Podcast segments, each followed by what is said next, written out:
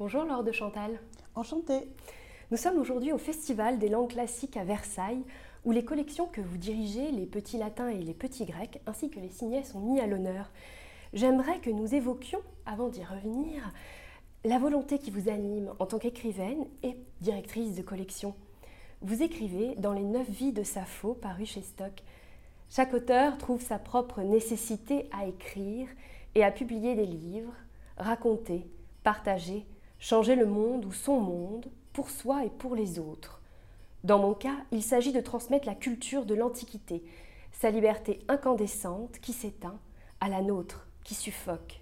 Ma nécessité vient de ce que nous sommes trop peu à pouvoir le faire. S'il y a mille raisons de devenir écrivain en général, il y en a mille et une à devenir écrivaine, car il faut ajouter la volonté de transgresser un ordre établi qui ne désire pas qu'une femme transmette son œuvre et son nom. Devenir écrivaine est, dans son fondement, dans son origine, un acte féministe. Pouvez-vous nous parler de cette volonté-là? Du féminisme, bah, surtout par rapport euh, à Sappho.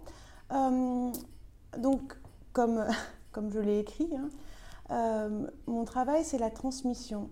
Et dans cette idée de transmission et de transmettre le latin et le grec, je me suis euh, aperçue, enfin j'ai fait l'expérience que dans ce domaine-là, qui est pourtant pas un domaine euh, lié spécifiquement à une répartition des tâches ou une répartition des, sexes, euh, il y avait aussi la présence du patriarcat et du, machisme, dans le sens où c'est plus dur pour une femme d'écrire, un peu moins maintenant, mais maintenant ça prend une forme différente.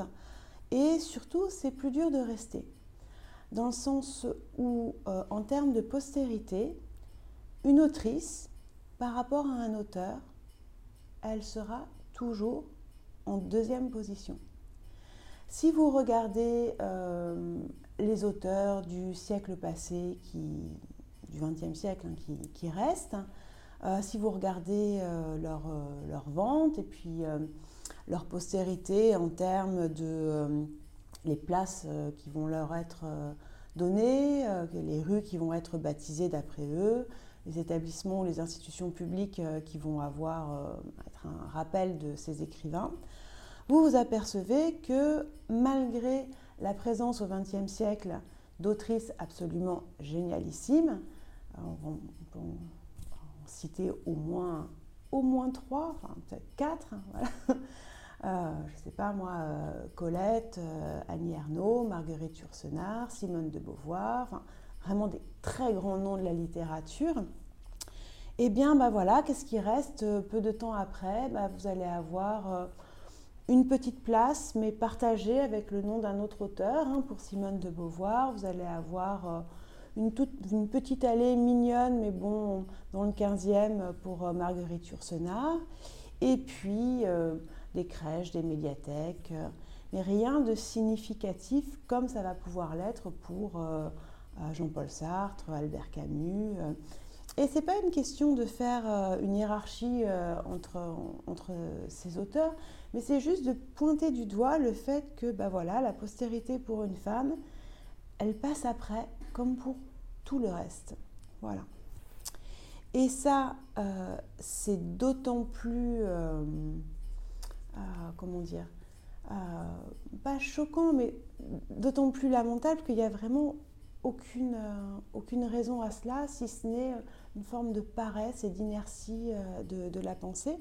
Donc mon travail, effectivement, en tant qu'autrice et directrice de collection, c'est vraiment de, mettre en avant, c'est ce qui a été le cas dans le livre euh, sur Sappho, puis le précédent sur la mythologie grecque, de mettre en avant la place prépondérante euh, des femmes dans, euh, dans, le domaine de l'écrit.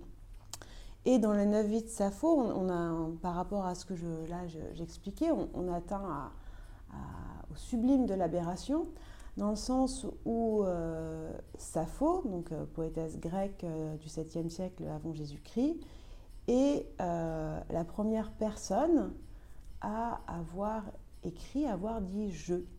Avant, euh, bah, les poètes, euh, Homère, Hésiode ont une inspiration divine. Donc en fait, c'est un type d'inspiration qui fait que ce n'est pas leur...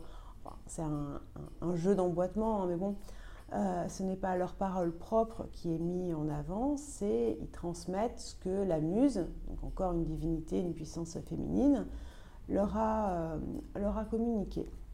Sappho, elle, elle est la première à dire je. Donc, elle est la première écrivaine. Et on arrive à cette aberration où, en fait, première personne à avoir écrit, c'est une femme, et pourtant, eh ben, quand une femme écrit, elle passera toujours numéro 2. Vous écrivez, les écrivains ont l'immense privilège de choisir leur nom. L'orthographe de Sappho, justement, de son nom, un P, deux P, retrace aussi la manière dont le temps et les langues peuvent transformer un nom tant le corpus que le corps, que le nom de, de Sappho a subi bien des métamorphoses. Vous nous éclairez à ce sujet dans votre livre. Est-ce qu'il faut se résigner à lire Sappho avec ces métamorphoses Que peuvent-elles éventuellement nous apporter, nous éclairer au sujet des langues? Alors, euh, au, sujet des... au sujet des langues, la langue de Sappho, il faut repartir des textes, euh, des textes grecs.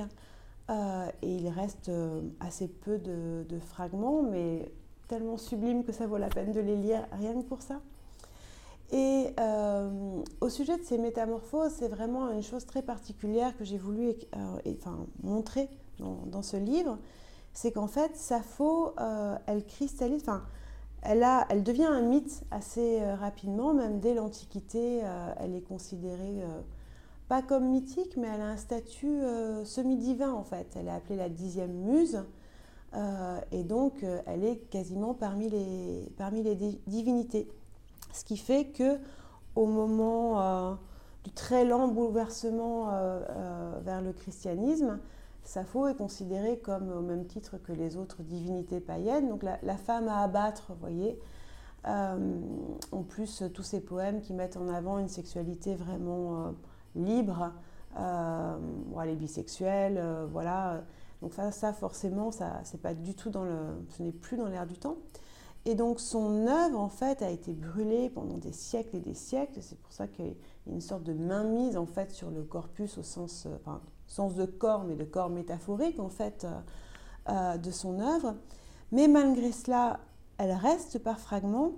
Et en fait, à chaque époque, Dès que euh, une femme essaye euh, d'écrire, d'avoir le, courage de transmettre son expérience, à un moment ou à un autre, elle va se référer à Sappho. Ce qui fait qu'en fait, en étudiant les métamorphoses euh, de la figure de Sappho, les métamorphoses de sa réception, on voit la place de la femme écrivain tout au long des siècles. Et ça, c'est vraiment, c'est vraiment assez. Enfin, en tout cas, moi, ça m'a passionné de la femme écrivain et aussi de la femme traductrice, de la traductrice, je dirais tout court, parce que vous nous parlez justement de Madame Dacier, qui a traduit, cette, cette, femme très érudite, qui est allée traduire euh, Sappho. Et donc on découvre que au-delà des écrivaines que vous mentionnez, donc Christine de Pisan, Louise Labbé, il y a aussi tout ce travail de traductrice qui a permis de mettre en lumière euh, l'œuvre de Sappho, mais aussi de, transmettre d'une langue à l'autre, euh, du grec ancien, du latin au français, son œuvre, ces fragments-là. Oui, parce que dans l'histoire de Sappho, euh, il y a certains poèmes qui nous sont conservés parce que on connaît la version latine en fait qui va y avoir qui va y avoir de cette œuvre et la traduction Bon, Anne Dacier, je pense que c'est un cas à part.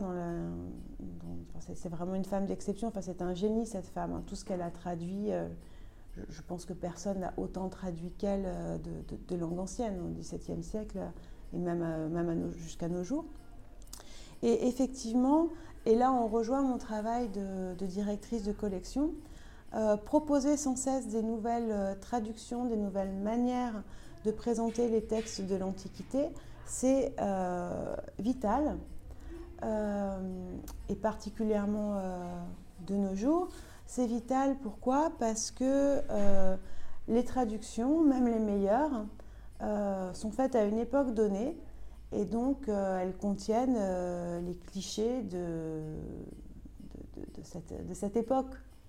je pense que mes traductions de Sappho doivent avoir les clichés d'une femme du 21e siècle, hein, voyez. Euh, dans le domaine des lettres classiques, ça se complique dans le sens où ce sont des, ça se complique avec deux facteurs.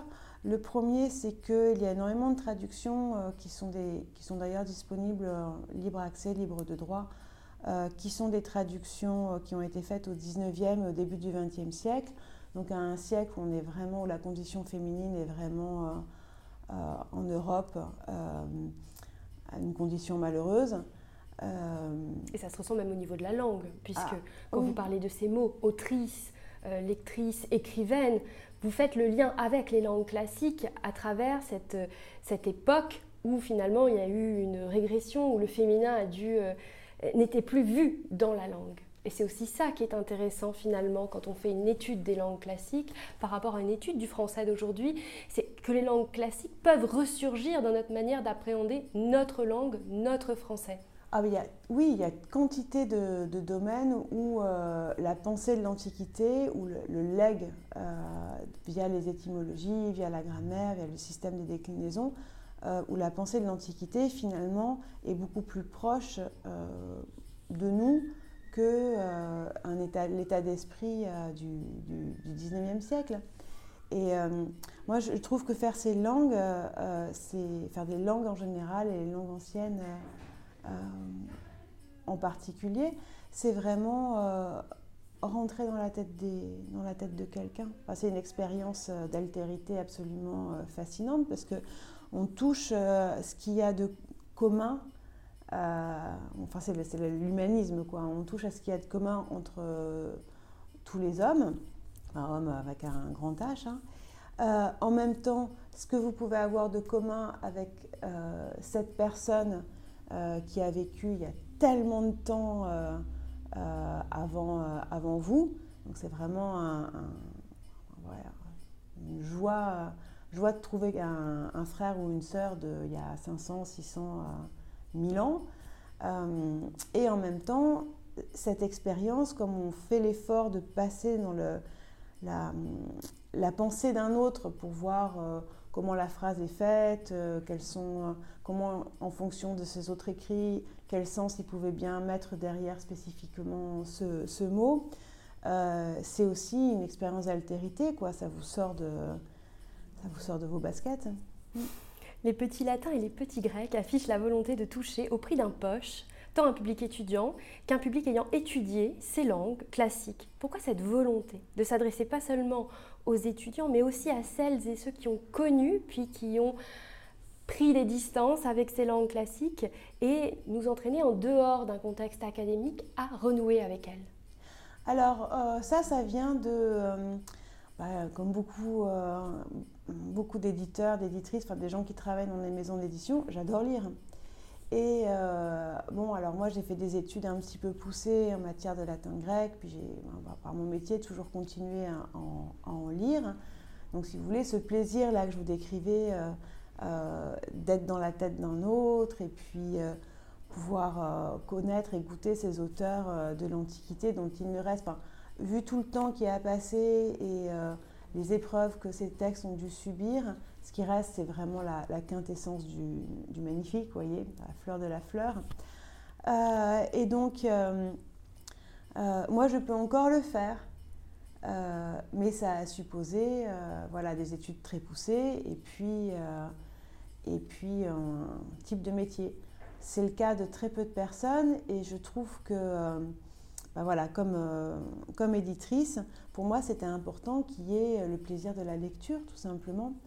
Et là, euh, ces livres, bon, qui sont courts hein, et puis très, euh, qui ont un apparat pédagogique important, pas besoin d'aller chercher dans le dictionnaire, pas besoin d'aller se rafraîchir sa grammaire, et pas non plus la peine de passer des heures à essayer de traduire parce que c'est en bilingue phrase à phrase, vous voyez, ça donne le plaisir de la lecture ça donne cette expérience-là et c'était vraiment quelque chose que je voulais, euh, je voulais faire partager.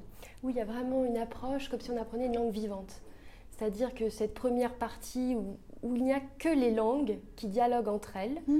en miroir, et, nous permet de pénétrer dans la dimension euh, euh, oui, vivante de la langue, j'ai envie de dire, avant de s'intéresser aux règles de grammaire, de voir comment l'étymologie peut nous servir de passerelle d'une langue à l'autre et peut, peut, nous, peut nous enrichir.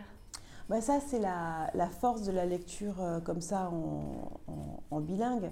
C'est qu'effectivement, tout de suite, vous êtes votre œil est dans la, la comparaison et, et, la reconnaissance et vous n'avez pas cette, euh, cette, angoisse de ne pas comprendre euh, que vous pouvez avoir face à un texte qui est dans, qui est dans une autre langue.